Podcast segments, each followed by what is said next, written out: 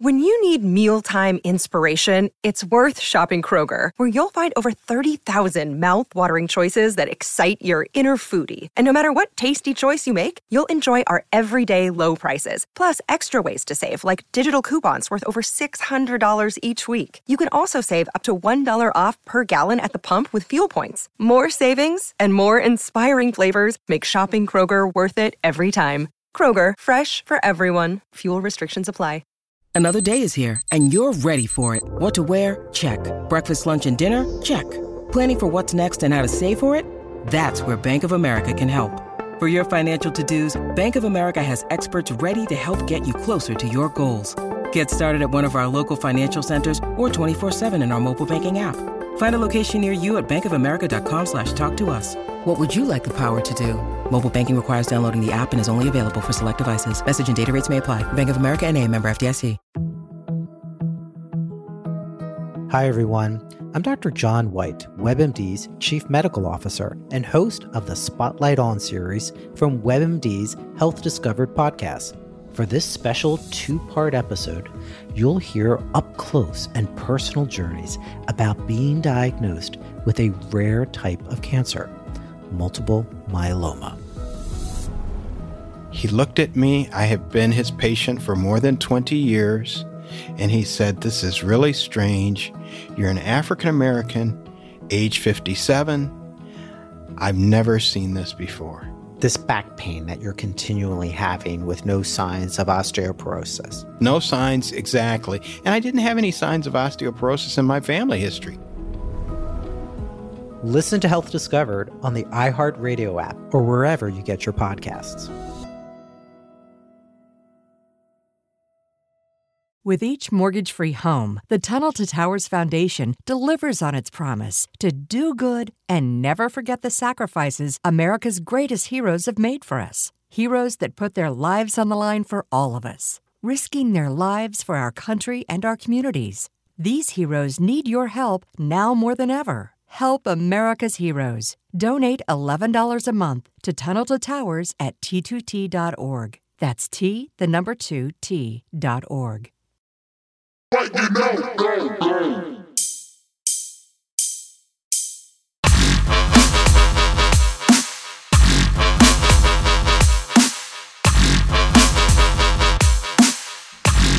going on, Belly Up Sports fam? Mr. Shaka Cummings, Mr. Parker Ainsworth. Welcome to F in Sports, the podcast where two teachers grade sports' biggest issues.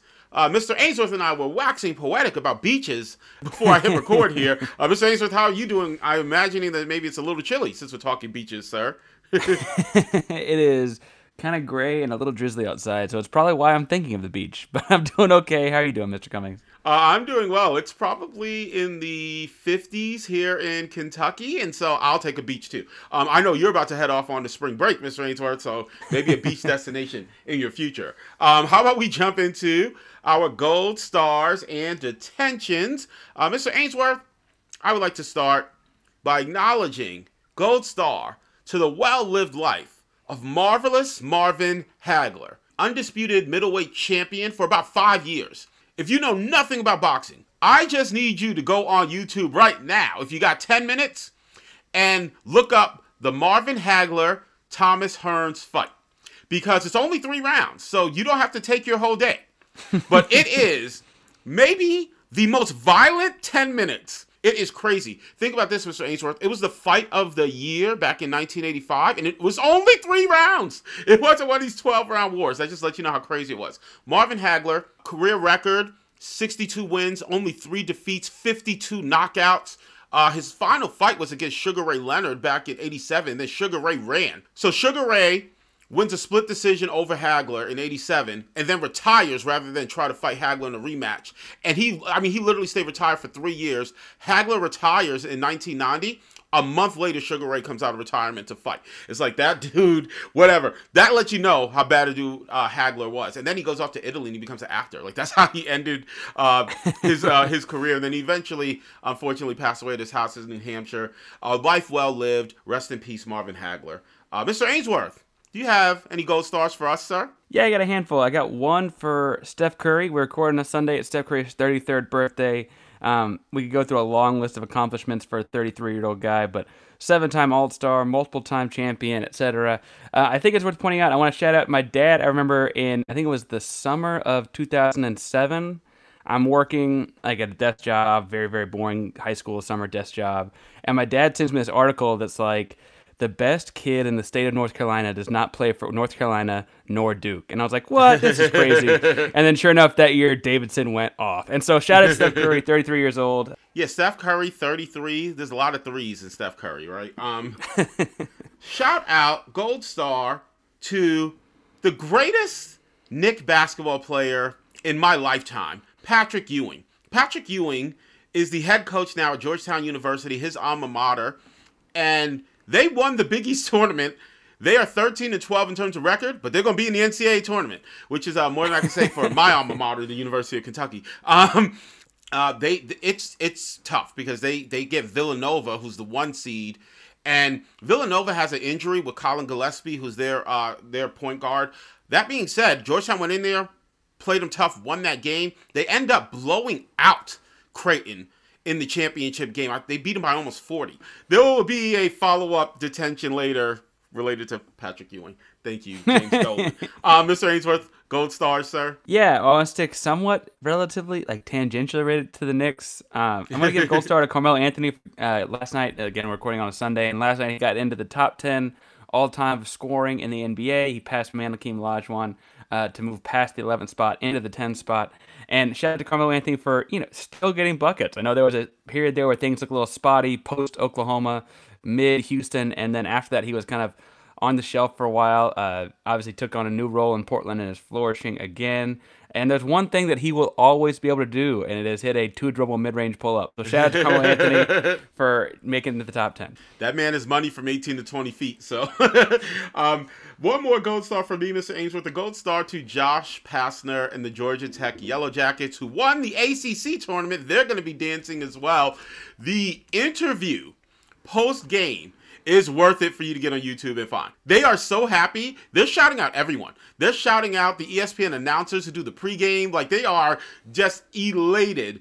And when you think about like the, the what everyone has had to overcome to get to this point, because this is the time when the world stopped last year. These guys were about to go into conference tournaments, get ready for March Madness, and the world stopped because of global pandemic. So now people like they're just happy that they're now starting to see all of these things fulfilled that they didn't have the opportunity to fulfill last year. Josh Pastner, uh, Georgia Tech, another team that beat Kentucky this year. Shout out to them. Congratulations, they made the tournament. Uh, Mr. Ainsworth, do you have any further gold stars or do you want to jump into detention, sir? No, I got one that's kind of two, but I want to first give out a gold star to Shaka Smart and the Texas Longhorns for winning the Big 12 conference. Best name in ever. basketball. Best, na- Best best name name, in basketball. Listen, best name on the planet. Shaka Smart. we need to just let's just keep that should be the name of this podcast. um, but for Shaka, I think a lot of thing, a lot of things broke right this year. Obviously, Shaka a year ago at this time, people were really clamoring for him to lose his job and really arguing Can that. we can we just say Shaka Smart? Because no one was clamoring for me to lose my job. I just want I just want everyone to be clear. Um, but Shaka Smart was really on the hot seat there for a second, which is crazy to think of now. But a year ago, people were like, "Oh man, they're so underperforming this and this, that, and the other, and da da da." And meanwhile, he's putting together a team that has literally outperformed every other Texas coach to ever show up. They've won the Big 12 for the first time in school history. And while that really says a lot more about previous we'll just say teams, and I'll leave it at that. That you could all talk about how they couldn't get past Kansas this year. This year they're absolutely tremendous. And again, a year ago we really were talking about does he need to get the axe? And then my other half of a gold star on this goes to Andrew Jones. Andrew Jones, if you don't know the story, uh, midway through his sophomore year, gets diagnosed with leukemia. Uh, he was the McDonald's All American guard that Shaka Smart was really looking forward to building a program around. He obviously needed to take some time off to. He was literally at shooting drills with a chemo pack on his back, you know, IV plugged into his arm, and now he is the you know, perimeter oriented leader of a Big 12 champion Texas Longhorn. So gold star to Andrew Jones and Shaka Smart in conjunction for Texas performance this year. So let's jump into detentions, Mr. Ainsworth. And uh, this is the portion of the podcast where I detention James Dolan. Um, I'm sure that Park will follow up with a Tillman Fertitta uh, detention anyway. So uh, detention to James Dolan and Madison Square Garden because as I talked about, we're going to circle back to Patrick Ewing. Patrick Ewing literally has his number in the rafters at Madison Square Garden because of his performances with the Knicks. As I said, the greatest Knick player I've ever seen in my lifetime. So now he's the head coach at Georgetown. The Big East tournament is in Madison Square Garden every year. Patrick Ewing, just for folks who do not know, Patrick Ewing is every bit of seven feet, 300 pounds at this point in his life. There is no way you don't recognize that man in Madison Square Garden. You recognize Patrick Ewing. And then he comes on after the biggest win, maybe of his career, a win over Villanova, the number one seed in the Big East tournament. He has to come on after the game and talk about being accosted by MSG security at Madison Square Garden as if they don't recognize who he is, questioning him in terms of where his passes are. What I will say is, and it was eloquently uh, mentioned by Spike Lee this week on ESPN, there's a holy trinity of 90s New York Knick basketball, and it is Charles Oakley, Spike Lee, Patrick Ewing. And all three of these folks have been accosted at Madison Square Garden by Knicks folks under the ownership of James Dolan. And I don't, it, it all rolls up to him. I hate that man. I don't know why he still owns this team. Um, I am on the sell the team train with Parker Ainsworth. So, um, uh, detention to James Dolan in Master Square Garden because I don't understand you. I will just say when this happens a few years from now in Houston, I'm just gonna we're gonna come back to this podcast because we're gonna be running for a long time, and I'm just gonna say, listen, this is the exact same thing. listen, they're retiring James Harden's number, so if he goes into coaching, they won't recognize him. But listen, at least they're retiring his number, right? And they'll blame it on something he shaved or something. Um, my detention is also related to the University of Texas, um, except this time it's extending to the boosters, although it's not for anything to do with Shaka Smart. Um, this past week, Texas Tribune released an article that kind of outlined the reports that were coming out about the Eyes of Texas song. And honestly, I'm not really here to talk to folks about you know why they should or shouldn't play the Eyes of Texas song, although they shouldn't play the Eyes of Texas song. The truth is here that the most damning thing about the report was not any historical evidence around the Eyes of Texas song. The emails from the boosters sent to the president of the university in light of when Sam Ehlinger is the only Longhorn standing on the field singing the song after to Oklahoma earlier this season. There were things like if those guys don't want to sing the song, they can find a different state school to go to, um, including things like if blacks don't want to sing this song, they can find another state to live in. There were all kinds of very damning things said by some anonymous and some not so anonymous boosters to the program that included the need to point out that they pay millions of dollars towards this school and thus it ought to be going as they'd like. And so, as much as I, I credit the university for a lot of things, including I think earlier episodes on this podcast, I say if it's not for that school, I don't exist because that's where my parents met. I just, it, it, made it a really rough few days to be a Longhorn. And, and honestly, it hadn't really gone away. It's just we won the Big 12 yesterday, so it feels like it's in the past. Speaking of things that you hope would go away, detention to Rick Pitino and Iona College. Listen, they won the MAC Congratulations, they won the Metro Atlantic Athletic Conference. They're going to be in the NCAA tournament. Here's what will not happen on this podcast. We will not be celebrating Rick Pitino as if he's some sort of person who has redeemed himself. No, he has not redeemed himself. He's a basketball coach. Iona decided to hire him. They ignored his past, in which he's knocked up wives of staff at the University of Louisville where there there are allegations about him going after co-eds on campus where his he was basically let go from Louisville because one of his assistant coaches was using hookers to recruit players and have sex with them. So, as long as this is who Rick Pitino is, I will not be here. I will not stand here for the celebrations if Rick Pitino has somehow redeemed himself. No, he's a basketball coach, and Iona College sold their soul to get this man to come coach kids. And if they're cool with that, then they're cool with that. I'm not. I've got one more, but I also just point out we talked last week about how disturbing it is that these guys continue, guys like Pitino, because I, I don't want to make him out to be a lonesome case here, but he's certainly a specific one that continues to get second and third chances after being quite a disgusting person. These guys are being hired to be in charge of young men and like to be leaders of young people in general, and that's that's something we got to stop doing. We got to stop hiring these guys for second and third chances. I, like it, it's it's disgusting. Um, on a more funny note, I wanted to mention Adam Schefter for his tweet this morning. Now, if you've been following anything, you know this is very pro Houston sports, even amidst all the chaos podcast, or at least half of it is. And one of the potential things happening in Houston is Deshaun Watson's potentially getting out, and some of the teams are looking at him are the New York Jets, the Miami Dolphins. But this morning, Adam Schefter tweets Houston and Miami have a deal. The Texans are trading LB Benardrick McKinney to the Dolphins for LB Shaq Lawson per league sources.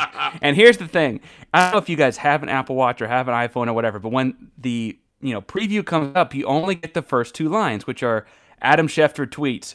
Houston and Miami have a deal. Texans are trading. And that's the whole tweet. It was perfectly planned out. And my thing is, Adam Schefter, you can't play with my heartstrings like that. That was way too much going on for a swapping of linebackers.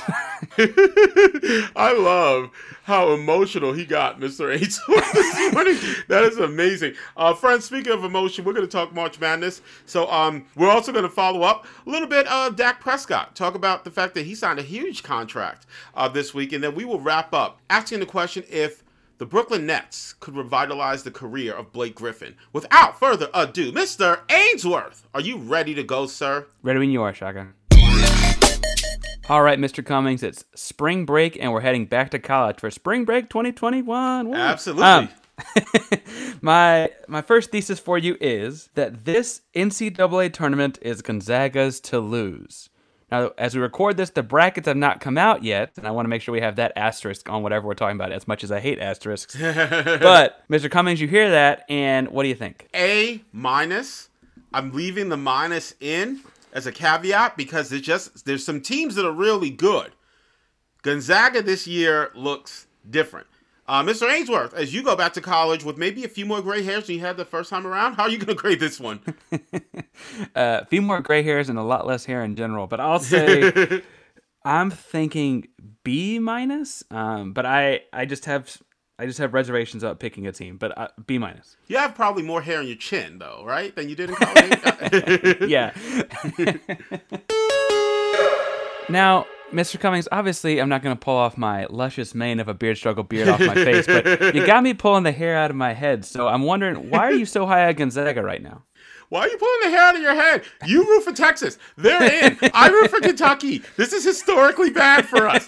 You should have all your hair. Um, Gonzaga- oh, I'm also I'm also Big Blue Nation, Shaka. Remember? BBN, shout out. Uh, go Bam. Um, so um, why I'm so high on Gonzaga? Is, so Gonzaga is traditionally they are great. If you do not listen to Score Zag Score and Andy Patton, like you need to get on Belly Up. This is a podcast that you need to be listening to so that you can understand how great this team is if you haven't watched them. Like this is a great way for you to get your preview before the uh, brackets come out. That being said, here's the difference with Gonzaga this year and every other year. Every other year, Gonzaga is great. This year, Gonzaga has three guys who should be playing in the NBA next year, and they're undefeated, and they're great. They got NBA talent. Corey Kispert might be the best shooter in the country. Might be the best shooter in the country. Kid hit 44% of his threes this year, shot 54% from the field. He hit 72 threes in 26 games. Drew Timme is that big dude on Gonzaga, and you're like, how does Gonzaga always get them guys? Yeah, Drew Timme's the guy's name this year. Another kid, almost seven feet, controls the middle, incredibly athletic. So he's athletic enough to actually switch some things on the perimeter, average seven boards per game and 18.7 points per game. And then last but not least, this is the kid who is the difference maker because Gonzaga in the past has had kids who have been one and done. But Jalen Suggs is the most highly recruited prospect that that team has ever had averaging 14.3 points per game. He's giving you five boards per game. He leads the team in assists. He is as advertised. And oh, by the way, they got those three dudes at the top. Gonzaga's going to run 10 kids at you. They can all play. So good luck, everybody. Gonzaga, they have incredible coaching and Mark Few. They, I, I don't know how you beat them. The only reason why I gave the minus caveat, Mr. Ainsworth, is, and I know that you know this, there's a couple of teams out there in the Big 12 that scare me. There's some teams in the Big Ten that could be concerning. But it's not like Gonzaga hasn't played folks in their non-conference. Gonzaga beat everybody.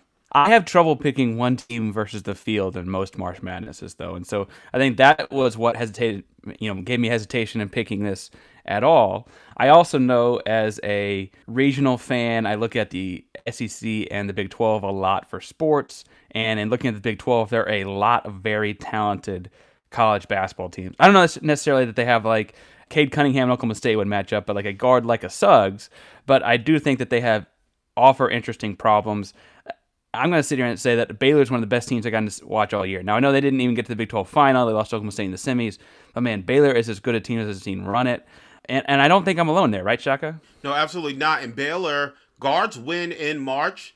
Baylor has three incredible guards, right? So Jared Butler is as good as any player in that conference. MaCio Teague is just, oh, by the way, like, so Jared Butler is the guy who everyone thinks of because he leads the team in scoring, right? Uh, MaCio Teague averaged 16 points per game as well. And he is a problem when he gets hot. Like, he's the dude, if you were to ask me, like, who's the guy on Baylor who's most likely to go off and score like 50 in a game, it's MaCio Teague because he's electric, right? Um, and he he's never met a shot he didn't like. Uh, and, and then you got Davion Mitchell, who's the third guard. And oh, by the way, he's just giving you 14 points per game. And oh, by the way, you just got these three guards around here in March right? When we know that guards are what win in the tournament. These guys are all upperclassmen.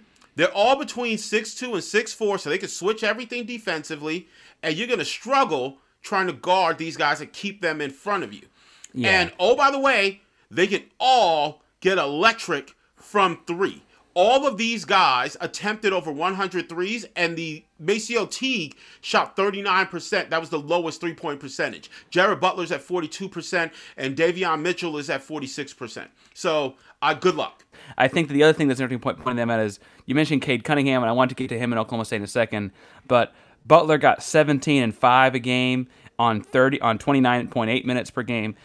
Cade Cunningham is like this dominant player in the league and this thing that's high score or whatever. He had 20 and 3 on 35 minutes a game, right? And so, like, realistically, the di- difference to me is more so that Baylor was blowing dudes out and not having to play Jared Butler as many minutes as Oklahoma State needed Cade Cunningham to. That's not to take anything away from Cade Cunningham. The kid's literally, like, just recently turned 19 years old. He's tremendous. He's a one and done. He's a pro, the whole top whatever pick, da da da. I'm just saying that I'm very impressed by Baylor as a squad. I also will point out that that Oklahoma State crew beat Baylor as a squad based on an entirely second half performance because of a rough first half out of Cade Cunningham, right? And so I don't necessarily maybe it's because of the way that this run knocked out my Texas Longhorns many moons ago, but I remember watching like Carmelo Anthony do a one man show of sorts. Not that there wasn't other players in that team, but the way he led Syracuse as a one and done freshman through the tournament, you could certainly see Cade Cunningham doing the same kind of thing, right? Absolutely. He's electric and they're hot at the right time. Speaking of a team that's hot at the right time, Mr. Ainsworth, Illinois. They've got two guys in Illinois that will be pros. Okay. Ayo Dosunmu is the dude who has the facial injury, and so he's wearing the mask, and everyone's like calling him Batman. But to me, the mask actually looks like Green Hornet, which only shows you how old I am. The fact that I've seen Green Hornet shows. Um, but but um, he is a forward. He is electric in terms of his athleticism. So he's a dude who can get by you. And oh, by the way, just hitting 38% from threes. And they have a kid, Kofi Cockburn, maybe the most unfortunate last name in college basketball. That being said, uh, Kofi Cockburn can play. And he is a dude that will physically just dominate the interior. And so you have to figure out what you're going to do with him. So you got Dosunmu who's giving you 20, you got Cockburn who's giving you 17. And Illinois will is another team that can run nine guys at you. And so you know, I'm looking at Gonzaga and I see an undefeated team with three first round draft picks in my opinion. Oklahoma State, I look at Baylor and I look at Illinois and I say they all have potential to maybe uh, give them some trouble. But I'm I'm taking Gonzaga to win the whole thing. Like my bracket will have Gonzaga winning, especially because Kentucky's not in it, so I don't have to do the whole put advance Kentucky to the championship game thing this year. Um, so I'm gonna go with my head and not my heart, and I, I'm just seeing a Gonzaga. Woo, they look like a team of destiny so to me. If you're going with your head and not your heart, convince me to do the same because right now I'm looking at a very hot Texas Longhorn team. I guess the big knock on them is that they've got a lot of bigs in Greg Brown and Jericho Sims and Brock Cunningham. Why why am I being crazy and think I got them going a long way? Because they have a freshmen who they're going to need to score, and sometimes, especially when you're not a guard, right? Because Greg Brown's not a guard. He needs folks to facilitate it for him, and so sometimes that can be difficult. Where can I tell you, it's not even just the offensive piece. Sometimes those freshmen get screwed up in terms of defensive stuff. So like there's there's some of those pieces, but I, I like Texas. I mean I like Shaka Smart, veteran coach. He's had success in this tournament before. So like um, listen, root for your alma mater, advance them all the way to the championship game, but have them losing to Gonzaga because there's no way they're beating Gonzaga. If we move on to the SEC as we record this, Alabama's up on LSU at halftime. Do you see in is Alabama the team? Is there any SEC team here? I mean, you're an SEC guy as a Kentucky guy. Is it just not the year for them? It's probably not the year for the SEC. That being said, if I'm going to look at some teams that that have some opportunity to do some things, Alabama's definitely one. Alabama's been consistent all year. Tennessee is the team that they've had inconsistencies. That being said, they they're a team that could get in a tournament and all of a sudden you haven't seen an athlete like Yves Pons and he is springy. Like and so now you got to deal with a dude like that and you have to deal with a Tennessee team that you haven't seen. Like it's one thing when they get into the SEC and Kentucky can beat them. And Kentucky only wins nine games this year, but Kentucky sees Tennessee twice a year, right? Um, when you don't see that Tennessee team, that could be a tough deal. But I, Alabama's going to be there the second weekend. They're going to be a Sweet 16 team, I imagine. Um, speaking of teams that will make it to the Sweet 16, Mr. Ainsworth, I have a trio of teams that I just want to let folks know. Listen, I'm trying to do you a favor. I want to make sure that your bracket win you some money. There are three teams that people need to pay attention to that maybe they don't. If you don't know who Quentin Grimes is, that's on you. Because once upon a time, he played at Kansas. So you should know who he is. That being said, he's uh, the player of the year in all likelihood in his conference at Houston. And Houston this year went 23 and 3. Kelvin Sampson, you guys might know him because he wins everywhere that he goes. Houston, Houston is a team to watch out for. Quentin Grimes, Marcus Sasser, DeJon Jarreau. You get to know these guys, and let me just help you out. You want to advance Houston in your bracket to the second weekend. Speaking of a team that you want to advance to the bracket in the second weekend, Loyola Chicago. You might remember them from being in the Final Four a few years back. There's a whole nun story there, right? Uh, go back to all that. Go back to all that because they're good again. Cameron Krutwig, 15 points per game. Like this is the kind of name that you hear about in March because you don't know Cameron Krutwig. What what is a Krutwig? No, what Krutwig is is the best player on Loyola Chicago. And oh by the way, they their average margin of victory is 16 points per game. They hold teams to 55 points. They are destroying people. And Krutwig is going to anchor this team down low. And then they're going to run their whole four out offense around him. And they're going to hit threes. So when you're looking for a team, just know that Loyola Chicago has four kids who shoot at least 35% from three. And then they got Cameron Krutwig anchoring the middle. And the last team, Mr. Ainsworth, that you need to advance into the Sweet 16 no one watches the Pac 12. I understand. You don't watch the Pac 12. That's fine. And it's not like Colorado won the Pac 12 tournament. They actually lost to Oregon State. Okay, good luck. I want to see the defender who can stay in front of McKinley Wright. I just want to see the kid. I'd love to meet Superman. So I just want to see that kid. Because McKinley Wright, every bit of six feet, electric, all he does is score. Jeremiah Horn, like their second leading scorer. This team is so deep that for most of the season they were bringing this dude off the bench. Well, you stole my pick out of Houston. Um, I also wonder that, and and I want I want to talk about this a little bit with you.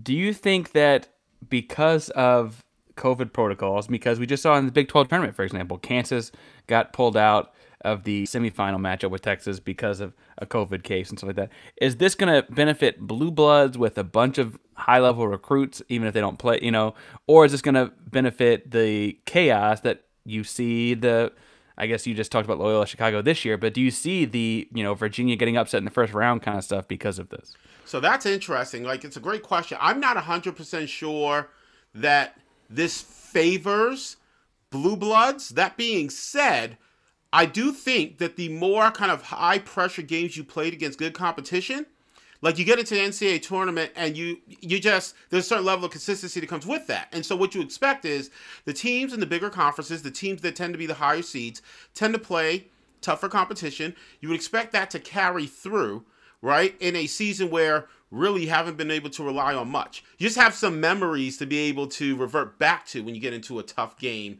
uh, at the end. Uh, Mr. Ainsworth, I'm curious. That's a great question. What's your perspective on it? I kind of wonder if it's going to end up helping the Blue Bloods out because I think one of the ways you keep safe as a team requires resources, and obviously the Blue Bloods will have the more dollars to be, you know, they'll they can spend the entire week secluded from campus in a hotel room.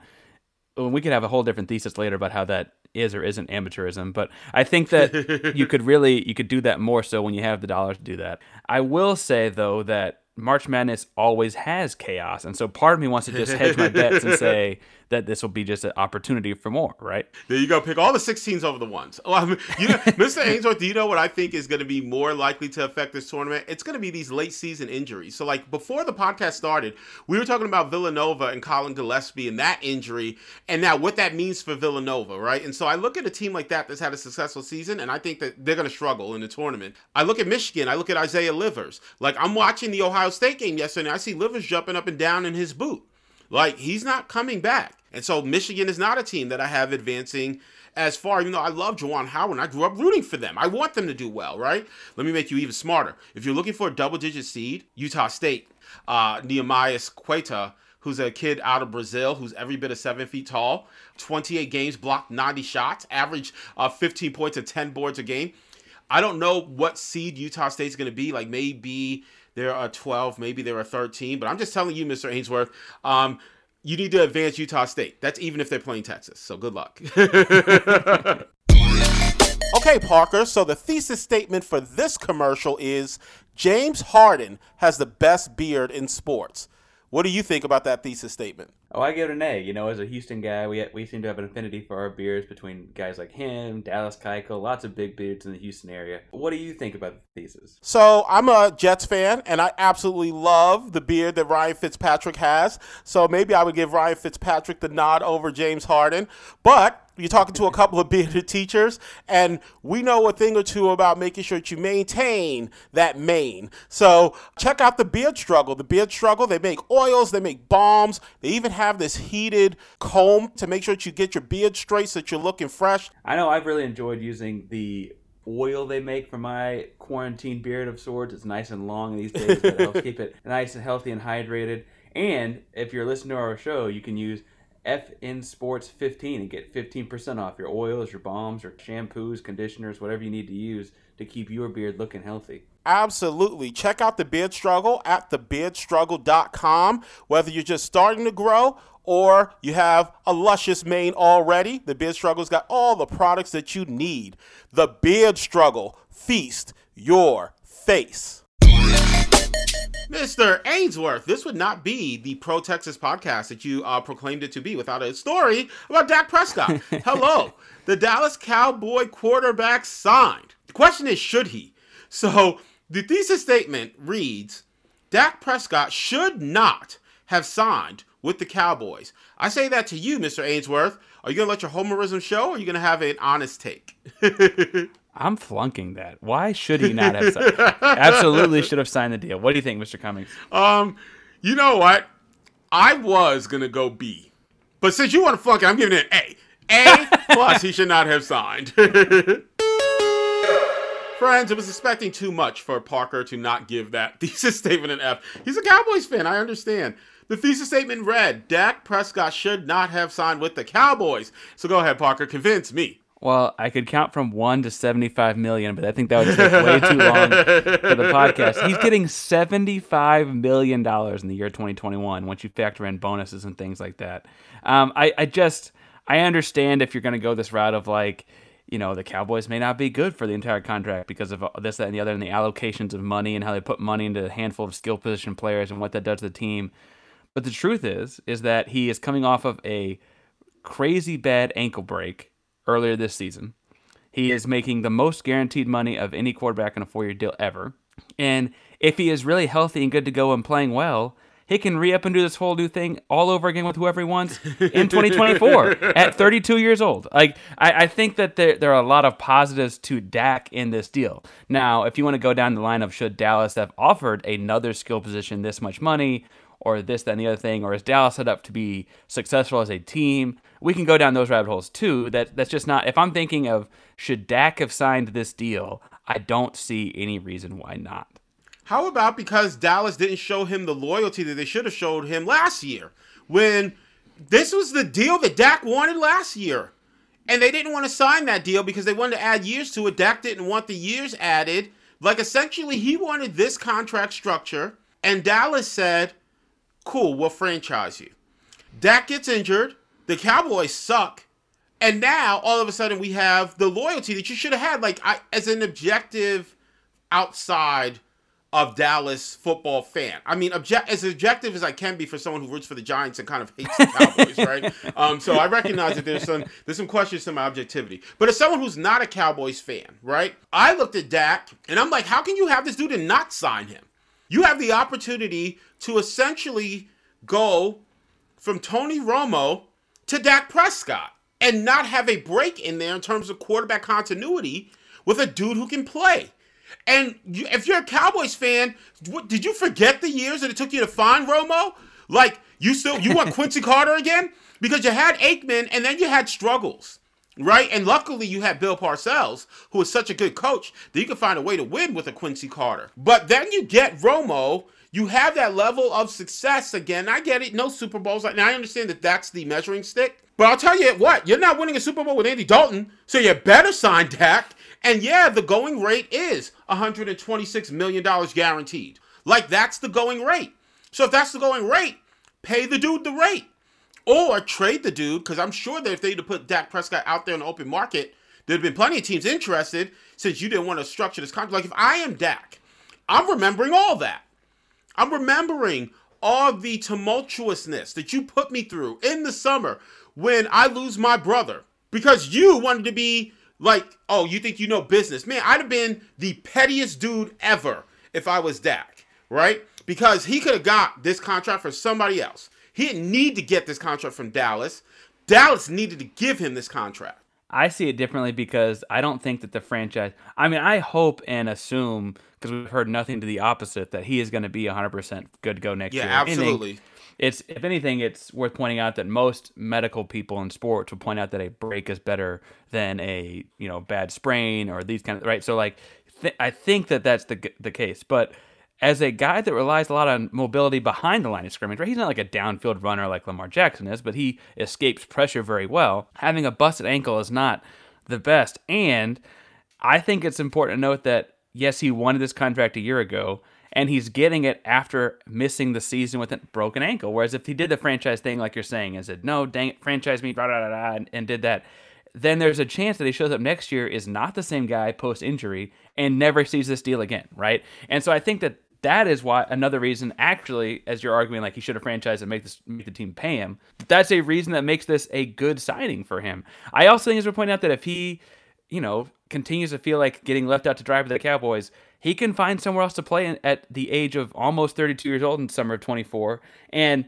there are plenty of quarterbacks we're seeing play right now very well after that age. I mean, Aaron Rodgers is 36 going on 37, and this is five years earlier than that for Dak Prescott that he'll be able to do this whole thing over again. All fair perspectives. What I will say is this. If he decided that he wasn't going to do the deal with Dallas and they signed him to another franchise tag, he'd have gotten well over $30 million and still got this contract the year after. I would feel maybe different if his entire ankle needed reconstructive surgery that's not the case. He broke an ankle. Guys come back from that. And he's not coming back from it to play receiver. Like he's coming back from it to play quarterback.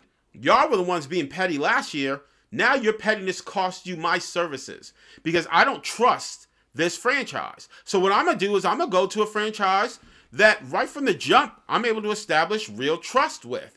And like Dak actually could have put himself in the same position that Deshaun Watson's putting himself. Like at the end of the day, I don't even have to play. What are y'all to do? Y'all paid me 30 plus million dollars last year. I will sit and rehab my ankle again for another year. I'll come back in two years and be great. I'll do the Le'Veon Bell thing. Like there's not like he had all the leverage to be able to say, I'm never playing for Dallas. Now, obviously, he's not as petty as Shaka, which is probably good for Cowboys fans. Because if he was, he could really just hold that franchise hostage. And there's really nothing the franchise could do about it. Because we've seen what their quarterback options were, they would have had to have figured out a way to get Dak out of there. Dallas was on Russell Wilson's short list as far as teams he would not mind playing for, however much credence you give that list.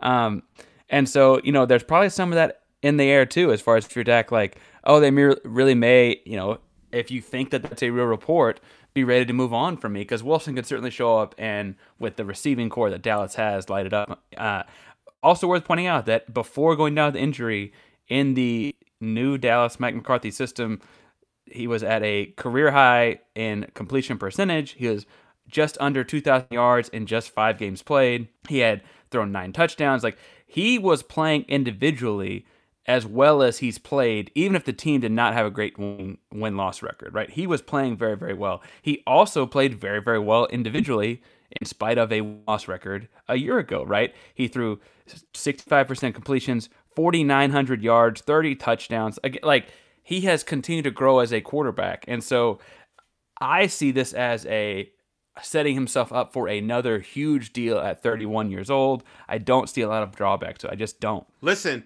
everything you said is 100% true, and the Cowboys still didn't want to sign him last year. And I, if I'm Dak Prescott, I will remember that. I will remember that you franchised me instead of giving me the deal that we both, and I think anyone who's objective about this would say he absolutely earned. Like, they were the ones who were hesitant. They were the ones putting him through some level of tumultuousness in a time in his life where he didn't need any additional tumultuousness between global pandemics, losing his brother, like all of these things. And Dallas didn't just take care of that dude, right? They even, I mean, kept him out of the stupid promo video. Like, man, anyway. And go ahead, trade me to Seattle. I'm five years younger than Russell Wilson. So that's cool. Because, like you said, I'll, I'll go sign a deal with Seattle and then go get another contract afterward. Uh, obviously, Dak's able to forgive and forget. Speaking of forgive and forget, Mr. Ainsworth, um, I want to throw something at you because I know that you are incredibly interested because we're talking about quarterbacks who signed. I know that you're incredibly interested in terms of Cam Newton. And I am curious as to your perspective on that deal um, because Dak made too much sense. Like, I'm happy that that all worked out. The the Cam thing is interesting. I'm curious as to your perspective. Like, should Cam have re-signed with New England? Should New England have re-signed him? So I think it's interesting on a couple fronts. One, I think this is admitting that the Stidham era was never a real threat to Cam Newton. Jarrett Stidham um, era, like whatever. Yeah, yeah, 100%. Like clearly, if they thought that was a real thing, they wouldn't have done this. I also is worth pointing out that I think Mike Garafolo uh, reported that. It, so it's a fourteen million dollar contract, but the truth is it's 5 million with a lot of incentives. Um, and so it's two million dollar bo- signing bonus, 1.5 million base 1.5 million per uh, in-game roster, so he's on the roster the whole year. And so it very quickly is ends up just being five if he's not very good again. If he's fairly good, like if he makes the playoffs, Pro Bowl, and All Pro, so on and so on forth, it gets to actually ends up being very quickly over 14. Um, and so I, I think that the Garafolo report shed some light on it. I see it as like, man, if Cam is pre-COVID Cam from last year, 14 million feels kind of like a steal. If Cam is post-COVID Cam from last year, it's an overpay. I think and I hope that he recovers to a pre-COVID Cam. I think that we've talked about on this podcast the way that COVID hit Cam and Russ Westbrook really shed a lot of light on the disease for me uh, back at you know earlier in the fall because we saw the way it hit Russell Westbrook in the bubble and we saw the way it hit Cam mid-season worth pointing out now that like Russ Westbrook is kind of back to himself. And so it's been a few months. Does that mean Cam gets back to himself after a few months? Obviously, it hits every individual very differently, but as two high functioning athletes, does it impact him different? If Cam Newton can have a full off season, which he did not have with New England, right? And if he can overcome kind of the he described it as a COVID fog, like those are his words. If he can overcome these things, $14 million is a steal man, the gospel music gonna be banging after next season. Let me just tell you, because Cam has every opportunity to come back. And oh, by the way, I mean, $14 million is kind of a good deal for a quarterback. New England can still draft someone. Like, I don't know. It, it kind of makes a lot of sense to me um, I do wonder how many years of grace Bill Belichick's going to get though. Like New England, they just used to winning divisions and stuff, and it's like I don't. If what if they lose next year? I mean, that might be a tough deal. That being said, it feels like a minimal risk, especially considering the quarterback market. Like New England wasn't going to realistically be able to get a Deshaun Watson, so this no. might be the best option. And you can still draft someone, right? Mac Jones might still be there. Or listen, even if Mac Jones isn't, there'll be someone there. New England, listen, they draft kids in the sixth round and they win seven Super Bowls because this is who New England is. All right, Mr. Cummings, our last thesis heads to Brooklyn, which I don't guess is your borough, but it's certainly not far away. And so let's talk a little bit about the Brooklyn Nets and their newest addition, Blake Griffin. I say newest because who knows? By the time this whole thing comes out, they may have more. But as of when we're recording this, Blake Griffin is their newest addition. Um, the thesis reads Blake Griffin will be revitalized in Brooklyn. You hear that and you think.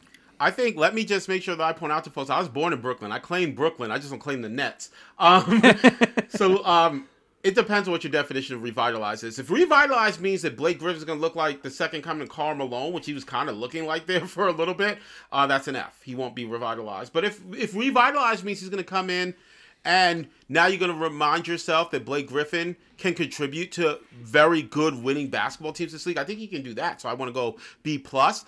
I, I I believe the latter makes more sense. So my grade is going to be B plus. Mr. Ainsworth, what are you thinking? I'm sitting in the same boat. I'm kind of in the middle because the word revitalized. It, it depends on what you're actually expecting, and so I'm going to sit at like a B or a B minus. All right, Mr. Cummings. Now, as we look at this, you're the New Yorker, uh, obviously a Knicks fan, and they're having a fairly good year themselves. But I, I want to ask you: You gave this a B plus. You think there is a chance that there is a revitalized Blake Griffin in New York? So what do you think that means? I'm thinking, how do I get every Brooklyn rap reference I know into this segment? I, I don't know how to. Where Brooklyn it. at? yeah, there we go. Stand, Brooklyn, stand up. Um, so so um.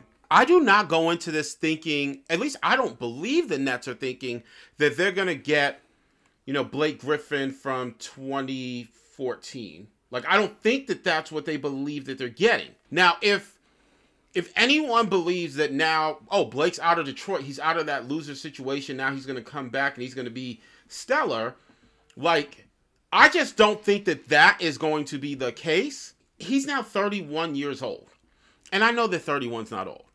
He's he's been in the league for a long time, right?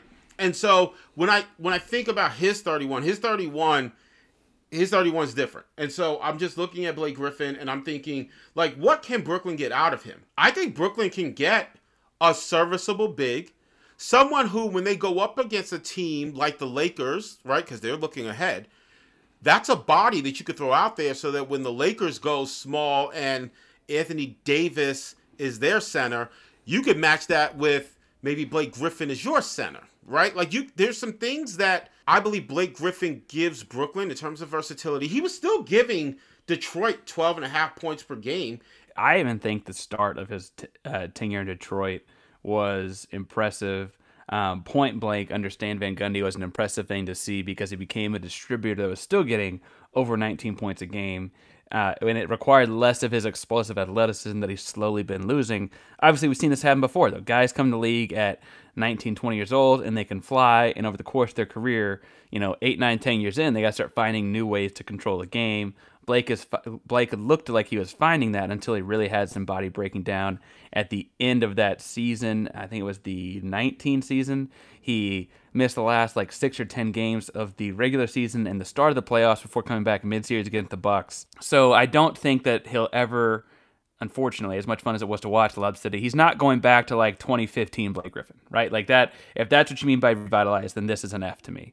If you mean revitalize in the sense that he becomes an important part of an important team, I go back to how he ended up in Detroit, right? So he signed the extension with LA. The Clippers then decide to really blow it up post Chris Paul trade and ship him off to Detroit. He had signed an extension to live in Los Angeles and then gets shipped to Detroit. And I ask you, Mr. Cummings, if you thought you signed for several million dollars in Los Angeles and then got told you had to live in Detroit, you'd be fairly upset, I would think, right? Like, um, listen, Eminem ain't gonna come and do a battle diss track on me. You remember that Parker Ainsworth said that about Detroit. Parker said that. Um, well, but I know well, what you, I know what you mean. I know what you mean. And so I guess my deal there is that even amidst being in a different situation than he thought he signed up for without his control he certainly played fairly well until the injuries took their toll. And so if I look at him in Brooklyn, I think there needs to be a couple things happen for him to really be quote revitalized. First, he's got to buy into what is probably a sixth, seventh, or eighth man role. He's probably coming off the bench for this team even with uh, you know their their troubles at big. But I assume DeAndre Jordan continues to start. I assume they play you know quote unquote small with Durant at the four because he's really a perimeter guy. Whenever Durant comes back, and they've had success with lineups with Bruce Brown and and Jeff Green at the five in small ball lineups. And so it really comes down to how much more does Blake Griffin play than those guys.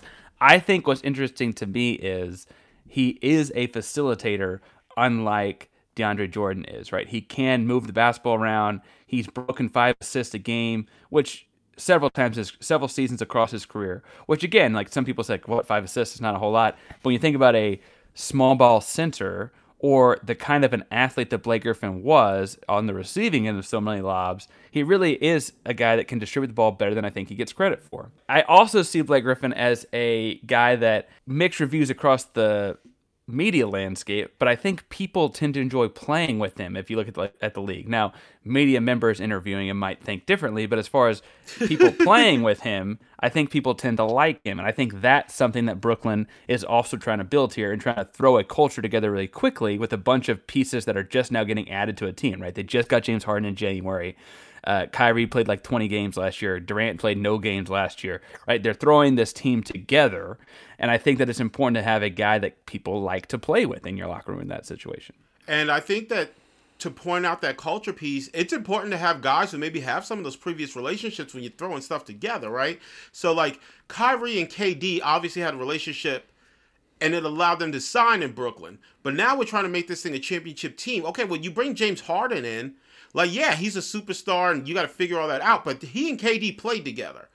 I think it matters, right, that DeAndre Jordan and Blake Griffin played together, that DeAndre Jordan had a relationship, obviously, off the court with KD and Kyrie, where they were friendly and they knew each other. Now he could vouch for what Blake Griffin can do. So now when the GM, right, because um, Sean Marks has done an incredible job putting this thing together. When he comes in and he says, "Hey, listen, Blake Griffin's interested in coming to us," DeAndre can vouch and say, "Yeah, that's a dude who we want here, right?" And listen, there's a piece of me that cycles back to the Dallas championship, and I remember so vividly media folks making fun of the Dallas Mavericks in that championship because if you remember back, Mr. Ainsworth, which I'm sure you do because you're a Texas guy and you you have this uh, level of affinity for the Mavericks. That was sarcasm. Um, you, they signed uh, Tyson Chandler, Jason Kidd, um, uh, Shawn Marion, guys who have, who were kind of past their prime. And the joke was, this is a championship contender five years ago and like folks were like, "There's too many vets on this team." That team won a championship because they there were vets that had actually previous experiences, relationships, were able to come together in a way that people didn't anticipate, and they were able to upset the Miami Heat, right, and upset the apple cart when it came to the Threedles, right. This feels like okay, we're bringing these guys together. I get it some of these guys are past their primes, right? Because even if you look at like a Jeff Green, Jeff Green probably five years ago, Jeff Green was like this athlete who could move, and like now, this version of Jeff Green is just different, right? But you're also right. asking this version to do different things. So you're asking this version of DeAndre Jordan to do different things. You're asking this version of Blake Griffin to do different things. Blake Griffin gives you an insurance policy in case DeAndre Jordan gets injured, which we know that's a possibility. He, he, like you said, he's a facilitator who can be on the floor in this small ball lineup and you can actually have him and Durant on the floor at the same time. I think that they actually will complement each other because they don't need to occupy the same space. They can actually right. actually switch some things out because you could throw Durant in the post, have Blake Griffin at 20 feet. You have to respect Blake Griffin from 20 feet still, right? So I think that when you think about all the chemistry pieces, right, this could make actually a lot of sense bringing these guys together and knowing that you need to bring together chemistry quickly, it could make a lot of sense as well. As long as you understand what Blake Griffin is, and you're just asking him to be that. Like, if you're asking Blake Griffin to essentially be what he was at the end in Detroit, be a guy who can occasionally get you 20, but really, hey, listen, we need you to play 25 minutes. Give us eight points. Give it. You can give us a dunk. Even you haven't done one since 2019. Come do one here. Um, you know, and and then we'll see like where we shake out in terms of the East and in terms of the larger picture because these guys are trying to win a championship. I do think that there's something kind of cool about bringing these folks together too, because while KD has a ring, while Kyrie has a ring, there's a recognition that there's there's there's that uh pro- proverbial asterisk on those rings, right? Because that really feels like LeBron's ring in Cleveland. That really feels like Steph's rings in Golden State. But DeAndre Jordan, James Harden, and now Blake Griffin, those aren't guys with rings, and them guys Well- are hungry to get one. And we can talk about who's got that ring, Steph or Durant, later. But what I will say, that sounds like a different thesis for a different day. what I what I will say though is, is me and looking at this is that part of this too comes into a playing with the right fit and how that revitalizes guys.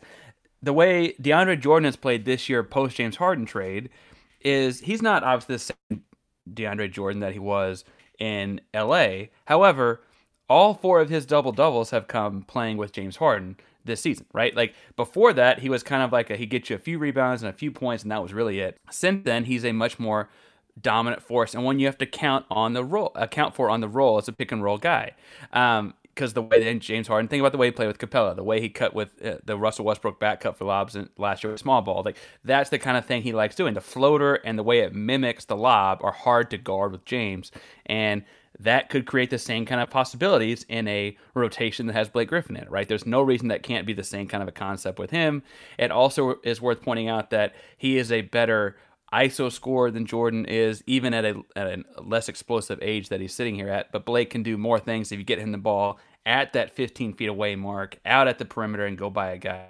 Um, even if he can't do as well as he could five years ago, he can do it now. It's funny you point out that bit though about this feeling like the Dallas team from 2011, where there was like this would be the best team of all time, in 2007. Because I maintain if you're playing 2K, this team right now would be, have been the best team if you had like the 2017 versions of themselves, like the 20 the 2017 version of Kyrie, Harden.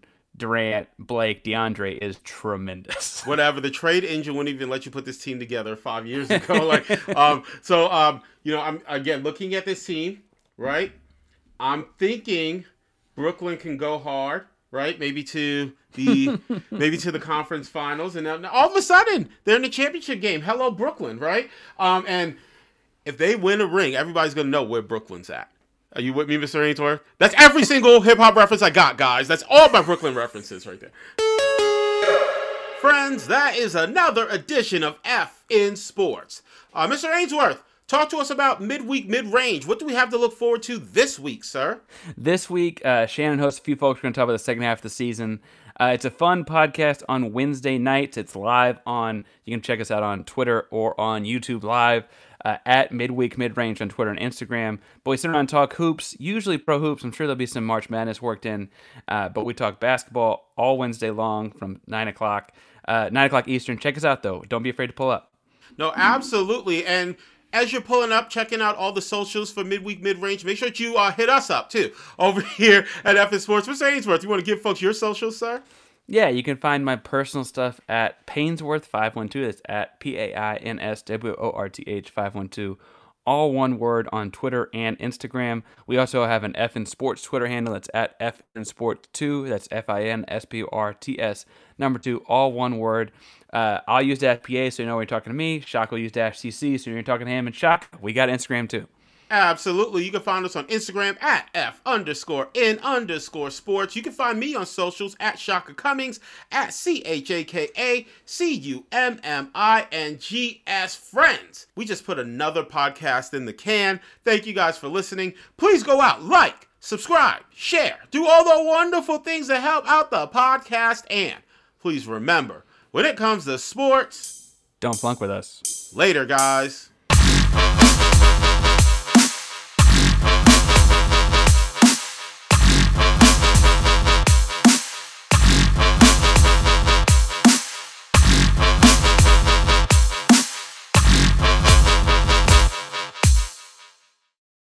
Mary redeemed a $50,000 cash prize playing Chumba Casino this year. I was only playing for fun, so winning this was a dream come true. Chumba Casino is America's number one social casino experience. It's serious fun. With over 80 casino style games to choose from, you too could win life changing amounts of cash. Be like Mary. Log on to chumbacasino.com and give them a whirl. That's chumbacasino.com. No purchase necessary, void or prohibited by law. 18 plus. Terms and conditions apply. See website for details. The voice in the preceding commercial was not the actual voice of a winner.